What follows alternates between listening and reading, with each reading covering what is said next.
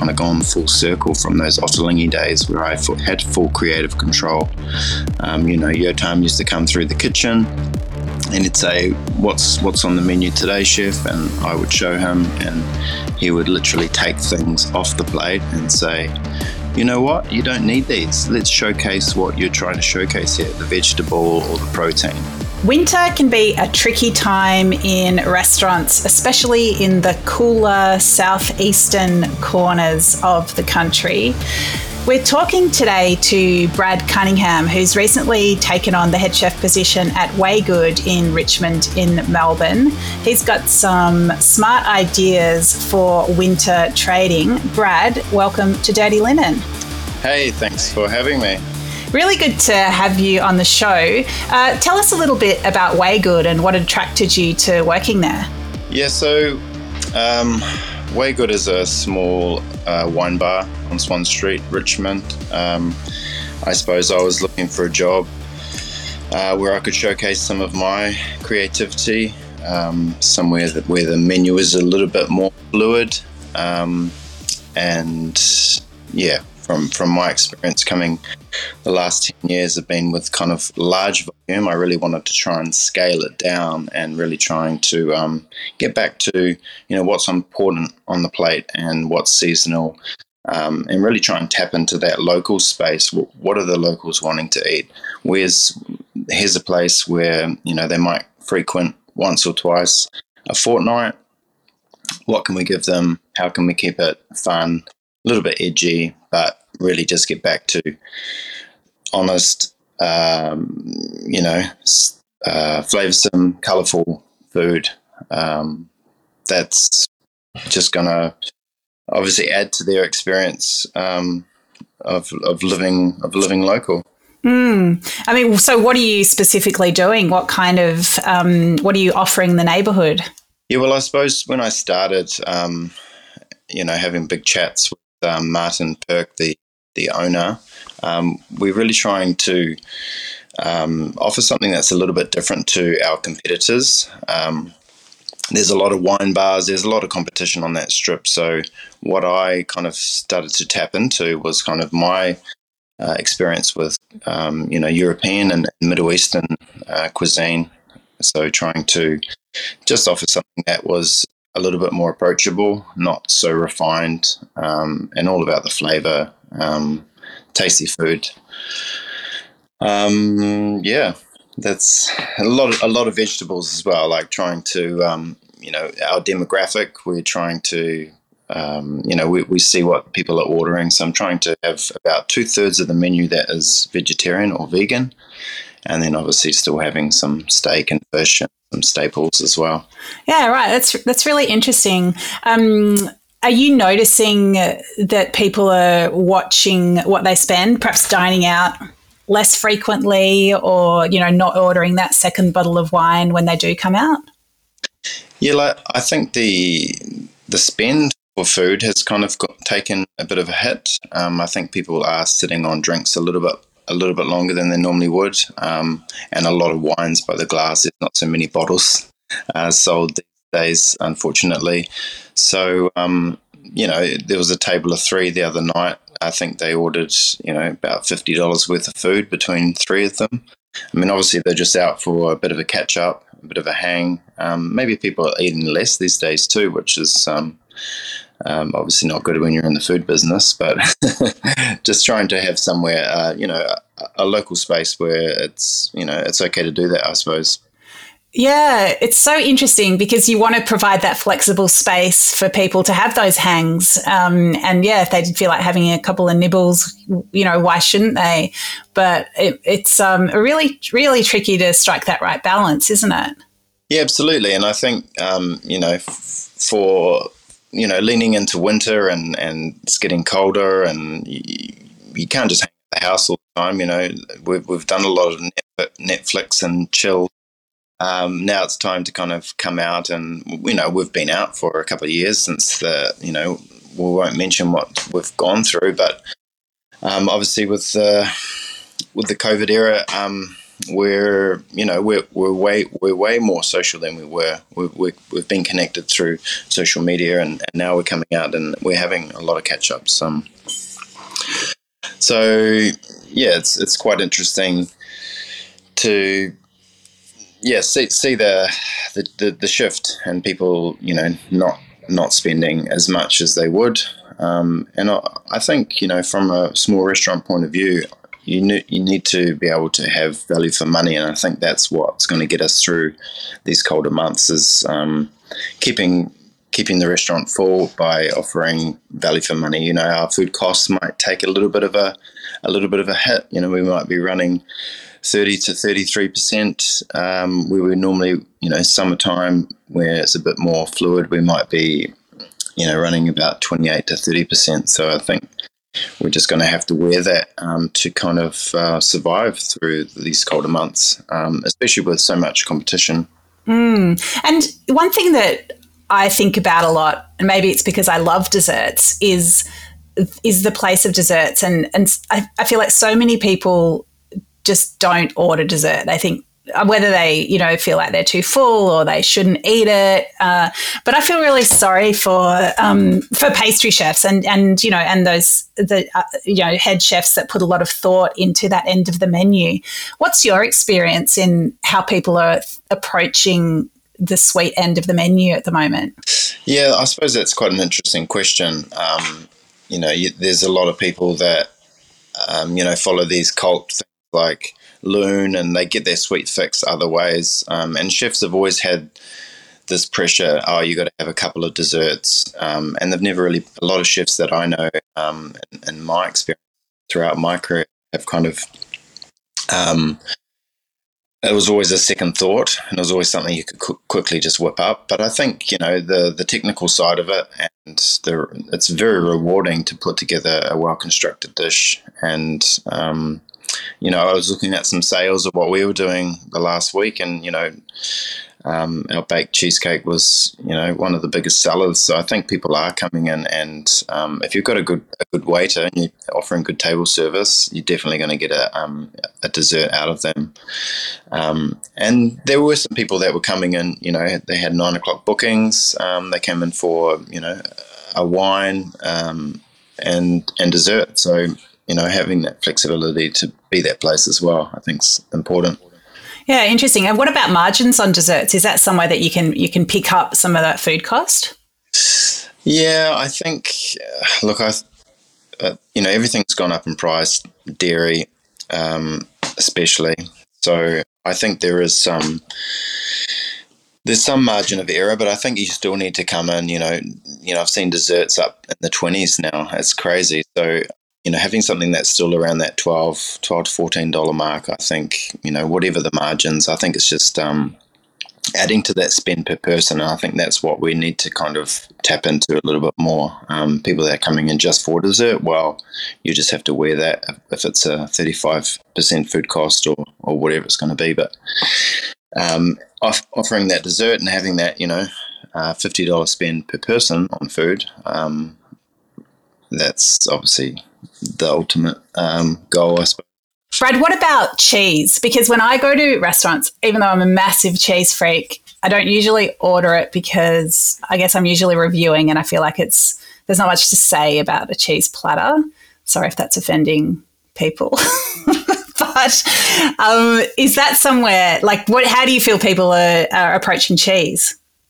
Look, I like cheese as much as the next uh, person, but I think it's tokenistic that we have a cheese on our menu, and I think it's great to showcase small producers. I'm not a big fan of having international cheese on my menus. I'd rather have kind of um, you know Gippsland or you know South Australian or something that's um, fairly local to to Melbourne to kind of showcase. So, I mean. Uh, cheese is cheese. I, I love it when I go out, but as a chef, I think you know having it portioned or portioning it to order or whatever you're doing, putting it on a plate, keeping it simple, um, the right temperature, all those little things, um, and there's not much not much else you can really do with it. Um, the margins are pretty slim because obviously it's way more expensive than it was three or four years ago.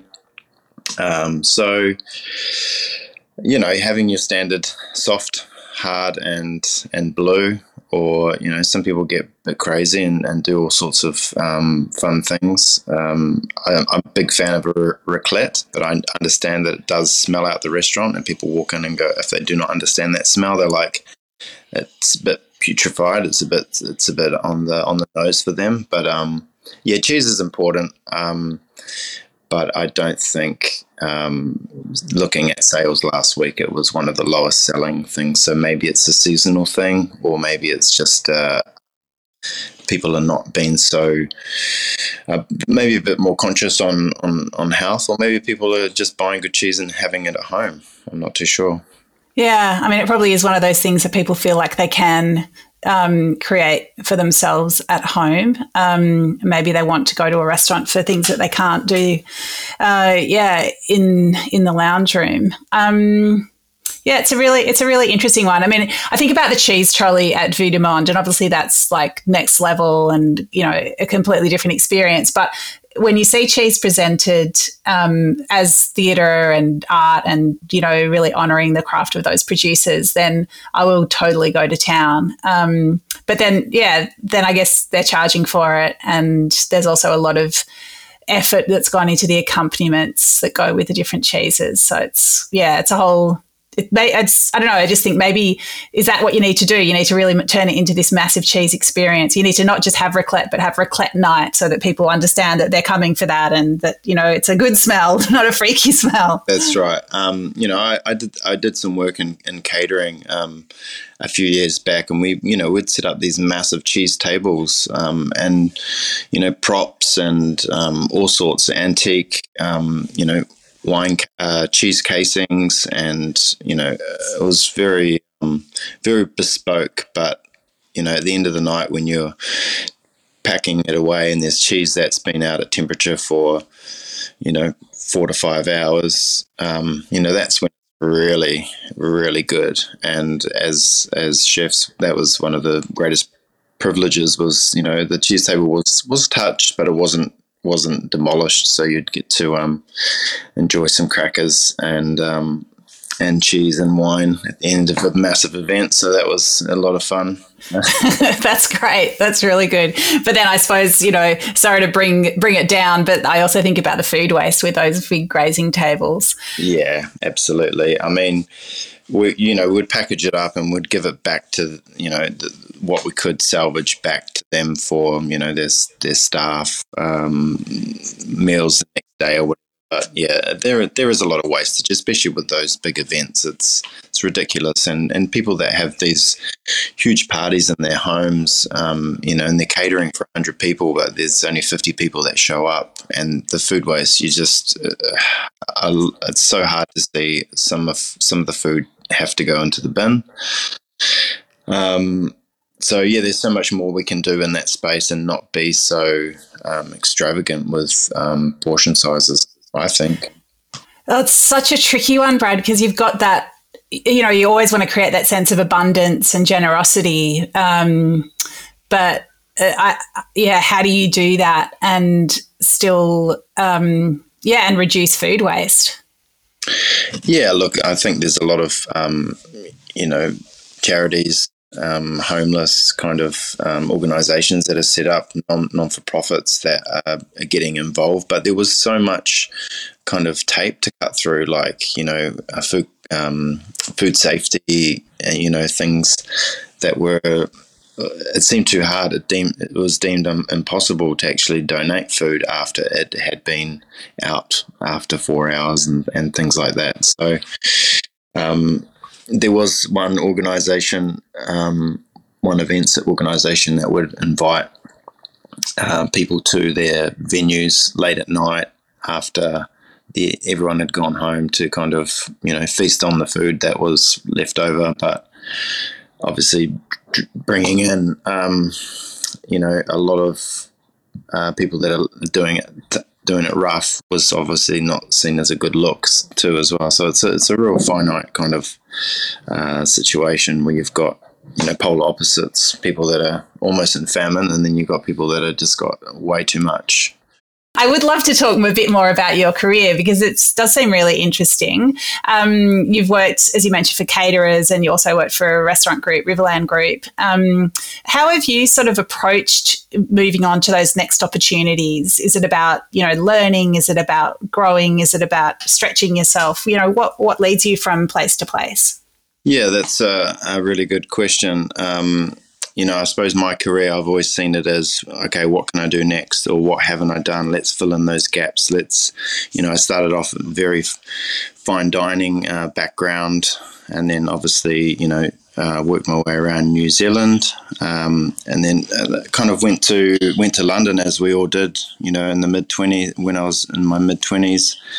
Um, uh, you know, two and a half years over there obviously looking at uh, i went there with a fine dining mindset you know i got a job with um, gordon ramsay owned um, marcus wareings at the berkeley back then two michelin stars. So i started there and that was my my my journey. That was what i was meant to do. So i went there i, I think i lasted about eight weeks and then i thought nah there's got to be more to life than working these 18 hour days. So i went searching for a different um, a totally different um, job. You know, I, I didn't, I had no interest in, in, in, in catering. Had I even thought of it? Uh, cafes, nah. Obviously, London's not very well known for those, but um, I ended up getting an interview with um, Ottolenghi, and he just released his first cookbook. He was selling his cookbooks in this beautiful um, glassed um, restaurant deli that showcased, you know, big meringues and big desserts. And, um, you know, I was, I was, always thinking in Australia, you'd have to have these all, um, you know, chilled or you'd or have to have, you know, food safety um, around them. But everything was just out. It's probably changed now. There's probably glass walls up or something to kind of prevent germs. But I, I had an interview with him and I really liked what he was doing. It was really, you know, tapas style. Um, you know, um, lots of lots of colours and, and flavours, and so I got stuck in there. Um, but then to just kind of answer your question, um, then I when I got back from London, I went to Sydney and I, I did the cafe experience for eighteen months, getting up at five thirty in the morning, um, and then I was I still had itchy feet, so I was like, I'm going to go to Paris for um, a year. Got a visa, went there, worked at a of fusion restaurant, Japanese and French fusion. Um, and then when I got when I landed in Melbourne, I was like, well, what what should I you know what should I do? Um, I got into catering for five years, and that was a really good, massive eye opener. I really learned to work on those volumes. Um, and then I had this goal, you know, when I'm 38, uh, sorry, when I'm 40, I want to be an executive chef. So I really, you know, was pushing for that. Um, I got a job at uh, Riverland Group, and you know oversaw six restaurants, um, and that was obviously huge. You know, a lot of computer work, a lot of um, you know compliance, budgeting, you know, recruitment. There was, you know, seasonal menu changes um, and a lot of training and development with chefs. Um, so I suppose coming to a conclusion about my career, I you know, it was end of 2022, and I was thinking, what am I going to do? I was giving so much support and dedication to others. I really felt it was time to get something back for myself. So I stepped away from it all, the Monday to Friday, nine to five job, and um, now I'm working five nights at. Um, at a small wine bar in, in Richmond. Uh, so it's a, a, real turn of events. Um, you know, I met my goal obviously, and, and thought I, I, need to get back and do what I'm best at, and um, kind of gone full circle from those Ottolenghi days where I had full creative control. Um, you know, Yotam used to come through the kitchen and he'd say, "What's what's on the menu today, chef?" And I would show him, and he would literally take things off the plate and say, you know what, you don't need these. Let's showcase what you're trying to showcase here the vegetable or the protein. You don't need all these fancy garnishes. You know, he was really the artist um, about simplicity, and that's one of the biggest lessons. And I didn't learn it until, you know, later on in my career that I look back and I think, gosh, he's, um, you know, he's really shaped that you know simplistic um, vision that I have now for food, and and really trying to you know use good technique. Um, so yeah, it's so interesting. I think you know, I guess I can look at you working at the um, at Marcus Wareing, doing those eighteen hour days. Um, you know, you would have gone there thinking that was that was the next step for you. You were gonna, you know, it was really gonna sweep you up and, and push you along. But no, you know, you you guess you had the insight and I guess the courage to say no. That actually, nah, uh, wrong idea. And then again, you know, I guess people would look at that role as ex- executive chef across the Riverland Group and think, you know, that's that's um, you know that's a really high level position, and to to move to Waygood would be a, a, step a step down, really. But for you to, I guess, have the courage and and insight to know that you're doing the right things for yourself to make those moves that are perhaps counterintuitive for someone who's building a career in the industry, I think that's that's really interesting. Yeah, I, I felt like I had to make kind of a um, you know step down to be able to step up again. You know, I'm very uh, unknown, but I feel like I owe it to myself and, and my career to really kind of try and see how far I can push. You know, my my style of cuisine, which um, you know, definitely not fine dining. Um, just just good food, honest food done well, and um, yeah, that's that's it. Um, and you know, Ottolenghi's has been hugely influential. Uh, you know, I would say in home kitchens, perhaps more than in restaurants, but you know, obviously he's been influential on for you as a as a chef. Do you? I mean, why why is that do you reckon? Because you know i saw him live recently. I'm a, I'm a fan. I've got a few of his, few of his books. I think he's great. Like he's total so articulate and um, yeah really really smart like really interesting thinker about food. But at the same time i sort of think like what is it? Like don't we have our own like middle eastern food heroes in australia? Like what what is it about ottolenghi that's that's caught up swept up so many people yeah, it's it's more than Middle Eastern cuisine though, Dani. You know, it's like it's it's it's vegetarianism. You know, his his first book was obviously a mixture, and there was a lot of meat items in there. But you know, plenty and plenty more. The two books that followed, they it was all vegetarian co- cooking. You know, he's two decades writing for the Guardian in London on the veg- vegetarian column. You know, that was his bread and butter. Um, and then to, I think the key to him and why he's been so successful is his um, ability to be collaborative with other chefs he employs, and you know really try and move in different spaces within different cuisines. You know, um, Sami Tamimi was obviously a huge driver of Ottolenghi in, in the early days, and has gone on to be um, a great uh, author on his own, but you know they collaborated on a book, Jerusalem, which is uh, you know obviously Ottolenghi is half kind of um, Israeli and half Italian, um, and then you know to go on and, and collaborate with the likes of um, Scully and Ixta Belfrage, like um, you know he's gone down that Malaysian, gone to the Mexican side, um, and you know to set up his own test kitchen is just genius, you know, and I think his books got a lot of traction. I never knew how big he was until you know you're looking at design, decor, kind of home and, home and garden style books, and you see Ottolenghi books on the dining room or on the um, coffee tables and up in the shelves, and it was became kind of a um, a buzzword, I suppose. But I think his the beauty of Ottolenghi is really showcasing those those vegetables, those proteins, making them stand out. Um, combining interesting flavors and, and not being scared to, you know, cross that fusion space where, you know, a lot of people find that um, confusing when they do it at home. So it's been able to um, give people the confidence to mix this with that and kind of like um, Bibles, I suppose, to, to some um, households. Yeah, wow, that's so well said, and you've you've totally sold me now. I get it.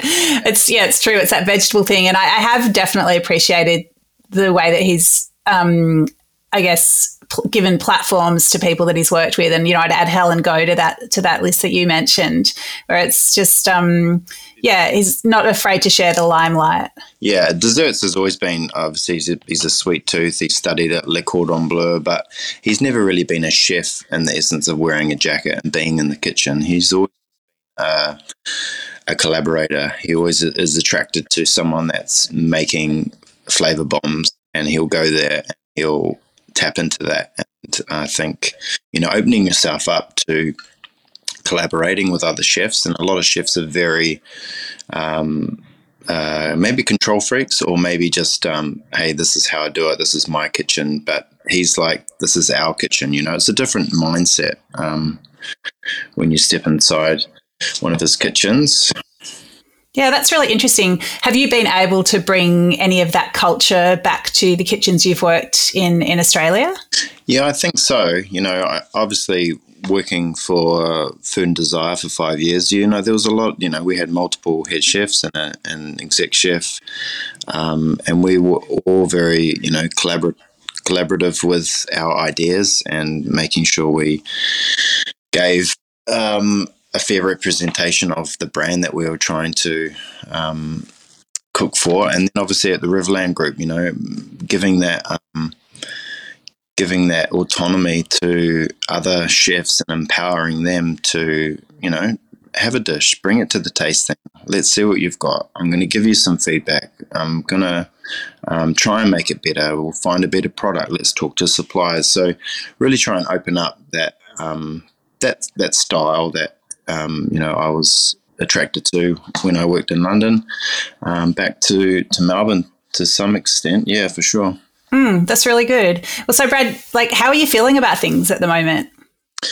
Um, yeah, look, we're about to launch uh, neighborhood nights, which I'm really excited about, and um, you know, really, really going to tap into that vegetarian space. Um, I think it's you know, meatless Mondays, whatever we're going to do. Um, you know, um, Tuesday Tuesday nights, um, you know, set menu, vegetarian, um, very affordable, thirty nine dollars, that kind of thing. Um, look, I'm how am I feeling about things? I'm just um, I'm just feeling it out. You know, I don't know where where I'm going to go next, um, but you know, I'm definitely going to try and make this business as, as successful as I can. Um, and you know, if, if chefs come along and, and want to do um, collaborations or whether chefs want to come in and, and um, you know take over the kitchen and, and do you know those kind of things you know we're definitely open open for for all that. Ah so cool. That's so generous. Um, great. Well yeah please let me know if you have any um, cool collabs um, happening. And yeah, that vegetarian banquets for $39 with those Ottolenghi vibes sounds really exciting. So um, a great offering for the neighborhood and probably beyond. Um, Brad, such a great chat. Really um, appreciate all your insights and, you know, the, the great breadth that you're able to offer to the audience because of all the different things you've done in your career. Um, really wish you all the best with um, the uh, with winter at Waygood. Yeah, it should be uh, it should be way good, Dani, and um, I hope to see you there. And I'll, I'll definitely send you some uh, you know some beautiful cauliflower and uh, some amazing falafel. Actually, the first time I cooked something for Yotam was falafel, and he's like, "Wow, you're you, you've got you've got a I hate to say it, but you got a, you got a set of balls, you know, like yeah. I think I did it with like grilled halloumi or something. I look back and go, oh my god, that's just so it's too much. Um, but yeah, so we'll, we'll, we'll, definitely bring out some uh, some old classics, but obviously with uh, you know good technique and um, a bit more Melbourneite. I suppose you know we, we love to do that in Melbourne. We just make it our own. Um, so yeah, look look forward look look forward to it. Love it. All right, thanks so much for your time, Brad. Thanks for having me. Cheers.